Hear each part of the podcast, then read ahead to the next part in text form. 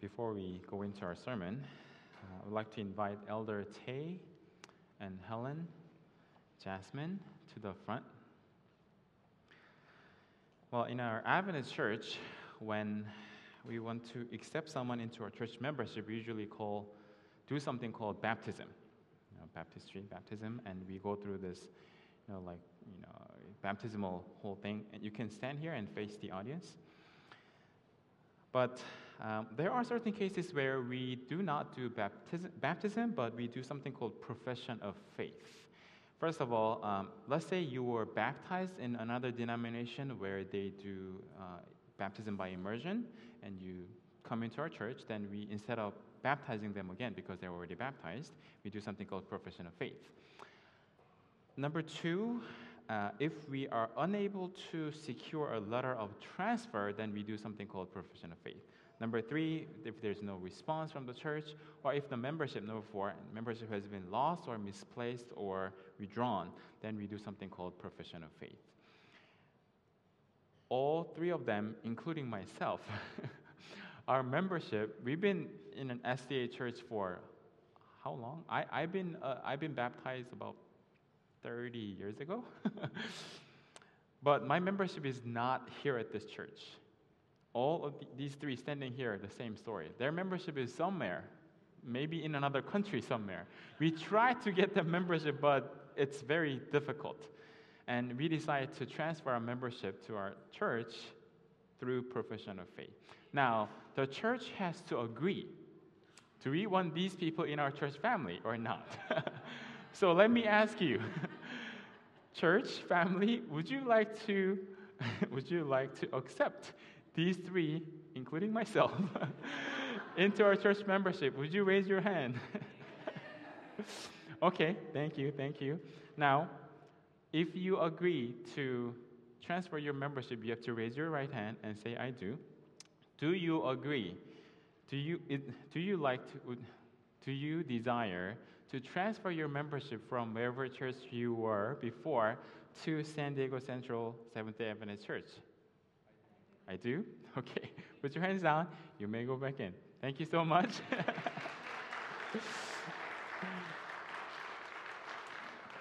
okay. Praise God for our church and our church family. And thank God for all the testimonies and the prayers that we, we just shared. Now I have one minute to preach.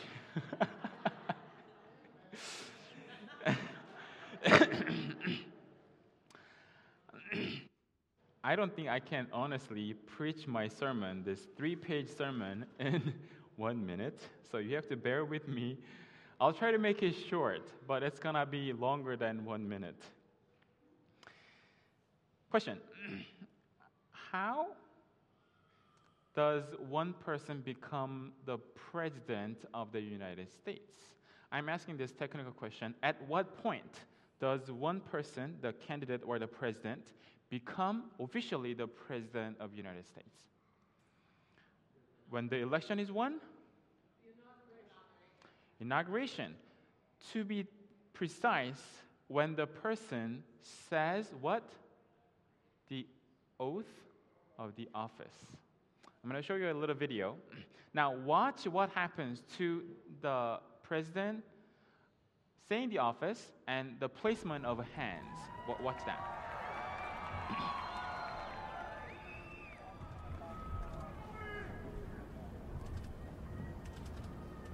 Please raise your right hand and repeat after me. I, Donald John Trump, do solemnly swear.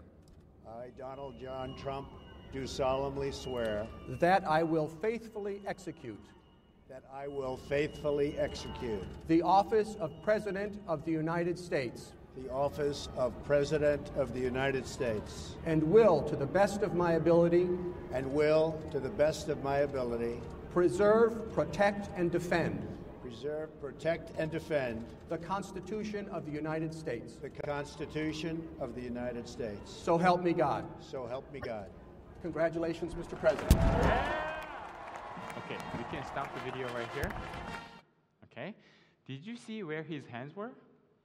His right hand was raised, his left hand was on the Bible. See that? So when he said that presidential oath of office and the Chief Justice of the United States helping him to do that, he became his title changed to the President of the United States. Well, I showed you this video because my sermon is related to this. Um, I'm going to read from Revelation chapter 5, verse 1 through 5, and it says this. Then I saw the right then I saw in the right hand of him who sat on the throne a scroll with writing on both sides and sealed with seven seals. And I saw a mighty angel proclaiming in a loud voice, Who is worthy to break the seals and open the scroll? But no one in heaven or on earth or under the earth could open the scroll or open or even look inside it. I wept and wept, John wept and wept, because no one was found who was worthy to open the scroll or look inside. Then one of the elders said to me, Do not weep. See, the lion of the tribe of Judah, the root of David, has triumphed. He is able to open the scroll and its seven seals. Now, you've probably read this many times, but what does this really mean? We need to understand the history, the background of Israel a little bit to understand what this really means. Israelites wanted a king. The other nations around them had kings, but Israelite Israel didn't have a king. Who was their king? God was their king. But they said, you know what? We don't see God. We want somebody that we can brag about, that we can see. We want a, a person, a king. So God said, okay, you can have a king. And God used Samuel to tell them what to do to make a king.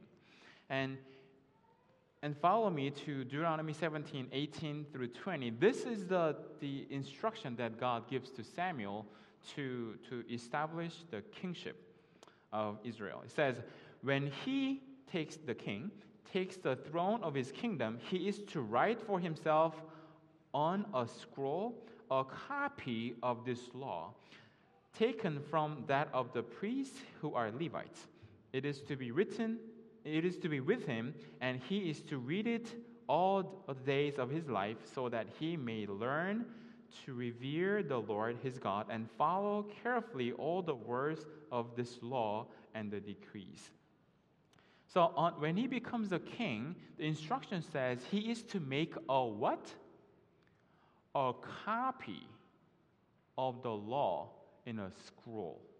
And he is to read it, learn it, and keep everything that's written in the law all the days of his life, as long as he's king. So that's what happens. Okay? So, um, and this law, if you studied, is part of Deuteronomy. The book of Deuteronomy is this, this law, the scroll. So it's not the main scroll, it is the copy that belongs to the king. Now, did the kings of Israel, were they very obedient? Were they faithful to God? Many of them were not. And there's one explicit example who followed through this example and had the scroll next to him and read it and kept it. Who's that king? King Joash. King, this king, no, is it Joash? Josiah. King Josiah. Sorry, my bad. King Josiah.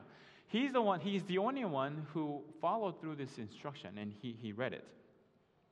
Now, this, and this copy is to remind him that he is not the king, the ruler, he is the co ruler, and God is the main ruler. That is to remind him of that fact. Now, kings usually didn't do that, but King Joash, Joash is the only one. I'm getting confused. King Joash is the one. Uh, and this is what happens when he's enthroned on his throne. The priest, the high priest, will come and crown him with the crown, and it will give him the scroll. So you just saw the inauguration. He's supposed to make the oath and have his hand on the Bible. That's the official oath that he takes, the office. And in the, the tradition of Israel, what they do is that he's crowned with a crown and he is given a scroll to read it. You get the picture? That's what is supposed to take place. Now, a lot of times they forgot about the book and all they did was to get the crown and they just exercised their, their authority and their, their uh, rights. Now, what happens when there is no king on the throne? What happens to the scroll? Because each king is supposed to be succeeded a new scroll just for him so that he can read it. But if there is no king on the throne, this is what happens. According to Jeremiah 13 13, Jeremiah proclaims that we will now go into the exile in Babylon. There will not be any, any longer any king on the throne, on the Davidic throne. And um, Isaiah 8:16 says, "Bind up the testimony, seal the law among my disciples." So, what happens is that if the king is dethroned and there's no more king anymore in the kingdom of Israel, the scroll is sealed up according to Isaiah 8:16. And once the scroll is sealed up, Isaiah 29:11 says, "A sealed scroll, a book, could not be read." The story that we just read in, in Revelation talks about a sealed scroll with how many seals? Seven seals. Seven seals. What does that mean? A, a scroll is sealed means that who is not there? What is vacant? The throne is vacant. There is no king, no Davidic king on his throne. Now, who do you think will be worthy to open up the scroll?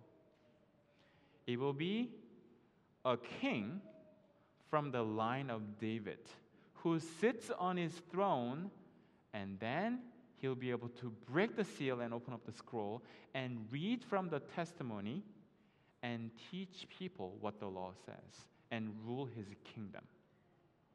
That's what Revelation 5 is talking about.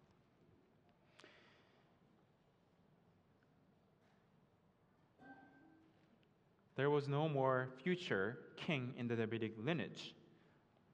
And at the time of exile, and after they came back, there was no more king in Israel.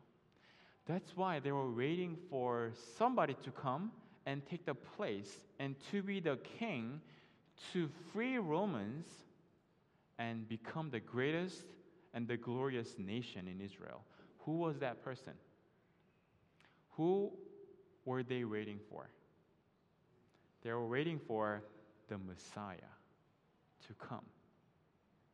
Remember the time where Jesus went and read from Isaiah saying that um, And he, he reads from Isaiah in the synagogue, and he, he says this, and people got very upset. In Luke 4 18, and, and this is what says, this is what Jesus says The Spirit of the Lord is upon me, and he has anointed me to preach the good news to the poor and, and release the oppressed. And today the scripture is fulfilled in your ears. People got so upset. And what did they do? What did they want to do? They wanted to push Jesus off the cliff to kill him because this, what he was, what he just read, saying, saying what? That means this prophecy has been fulfilled in your ears today. That means I am that king that comes and who is going to oppress, who is going to release the oppressed, and the gospel preached, and the poor fed. And he's saying, I am that Messiah meaning I'm the Messiah who is king, who will be sitting on the throne of David, who will be ruling, who will be breaking the seals, and who will be ruling the world and ruling as the Messiah. And this is that very promise that Jesus is referring to, and the people got so upset that that's why they wanted to kill Jesus. Because they knew that Jesus is not going to fit in that description, they thought. And remember, Acts 2, when Peter preached to, to the people, talking about David, and God blessed them, and 3,000 people, more than 3,000 people got baptized and, and became the member in one day. What was he saying? He's saying, This Jesus that you killed is the Messiah. This is the message that Peter was preaching to, talking about how Jesus will become the Messiah, the Davidic throne. He'll be sitting on there, he'll break the seal, and he'll be able to be the Messiah, the king, and we now will have the new king. That is the Messiah that converted 3,000 people on one day. And Revelation 5 1 says, In the right hand of him who sat on the throne, a scroll. So, says in the it, it, the Bible sounds like there's a scroll in the right hand of the person who is sitting on the throne, who is God. Sounds like it. But that expression in Greek says epitendexion. That expression is a very unique, it's like an idiom, very unique expression. And Bible scholars thought this is a right, right hand. Uh, that's, what it, that's what they thought. But researchers have studied, and it says it's the right hand side or right side. Um, in, a, in a Jewish culture or in Israeli culture, their throne is more like a couch. So it's not just one person sitting. Remember the story where Solomon, uh, it's found in 1 Kings 2. Solomon sits there, and his mother, Bathsheba, comes in and says, uh, King, um, Adonijah wanted, he, he says, like, give me Abishag, your father, David's concubine, to me.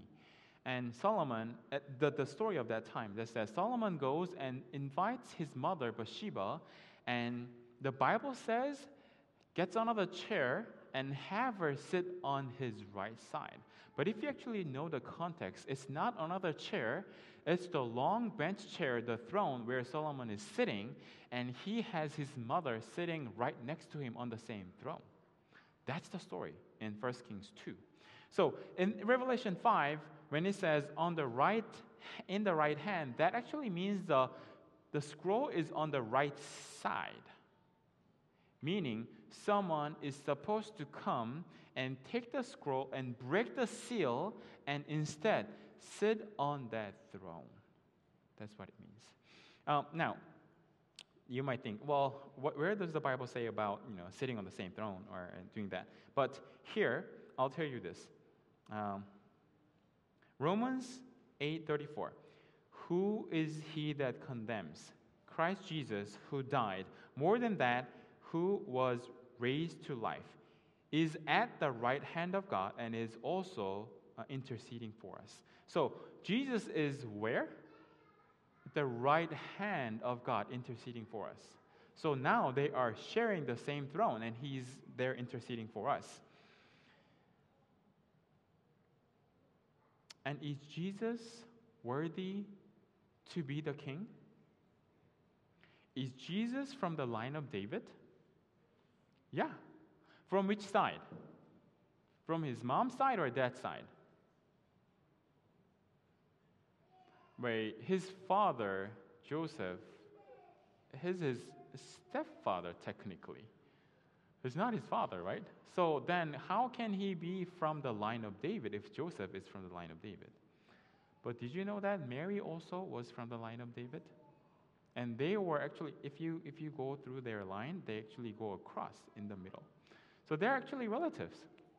So, yes, he is from the line of David. That's why the Bible says the lion of the tribe of Judah and the sprout of David, Isaiah 11 1. So they, they, Jesus is from the line of David, and he, yes, he's worthy to sit as a king, Davidic king. And here, this is the invitation Jesus is saying. So when Jesus sits on the throne, that means that oppression that Israelites went through, that is, that is going to finish. And now Jesus is going to sit on there as the king. And now, therefore, the freedom of Israel is coming. Do you know when this took place? Revelation 5? When Jesus was here on earth, he was the Messiah, but he was not the king and yet. When he died on the cross, when he resurrected, when he went up to heaven to get approval from the Father, he came back met Mary and the disciples. And then 50 days later, he ascended to heaven right? And the Holy Spirit came down. When he went up to heaven, that's the point of the inauguration. And as the gift, at the sign of inauguration, what fell down? The Holy Spirit fell down on the Pentecost. And that is the exact picture of Revelation 5. So when Jesus took the throne, that's when his kingship began. That's when the freedom of Israel came. And Jesus is inviting us to come sit next to him. Revelation 3:21 To him who overcomes I will give the right to sit with me on my throne. It says sit next to me in a different chair? It says no, I will give the right to sit with him on my throne. Just as I overcame and sat down with my Father on his throne. Would you like to sit with Jesus on his throne? How many of you have seen the Air Force One in person? Just a few hands went up. Yeah, I, I have seen that too. How many of you have been inside of the Air Force One? I have seen the Air Force One. I have not been inside of the Air Force One. I would love to, it would be fun. but the Bible says it'll be, it'll be great honor to go and sit inside or be, be inside the, the, the office of the White House and, and all that. But the Bible says, you can what? Sit with me on my throne. Because when we are saved and we go to heaven, we become kings. And we'll be sitting next to him on his throne, on his bench throne. Would you like to do that? And the Bible says we have to overcome this world to be able to do that because the Bible says, To him who overcomes. Are you overcoming this world? Can we do that? Do we have the right to do that? We have no right to do that. Satan is very strong. But the Bible promises that if we are with Jesus, he who gives us strength, greater is he who is in him than he that is in the world. If we have Jesus in him, in us, then yes, we will overcome. Do you want to overcome? Is that your desire? I pray that you will be the overcomers of this world and you'll be able to sit on the right side of his throne. You know what? I don't want to sit on the right side of his throne. I want to sit on his lap. Would you like to do that? it is my prayer that we all have this burning desire to sit with him on his throne. And just like children sit on the parents' lap, they have no fear. They will just run and crawl onto the daddy's lap and sit there and talk to him. Just like that, I pray that we'll have this burning desire in us to sit next to him or even sit on his lap to talk with him and also be the kings to rule the universe. I pray that we'll have the desire in our heart to sit next to him. And until that time, let us be faithful and let us be overcomers of this world. Let us pray. Father God in heaven, we thank you that you have given us this chance to overcome this world. We cannot do it, Lord, but you are going to allow us to do this when we are with you. So, Lord, we pray that you will grant us the power, the authority, the ability to walk with you, to be the overcomers of this world, so that we can sit next to you on your throne with you, just like you are sitting with the Father on his throne. Thank you for the invitation.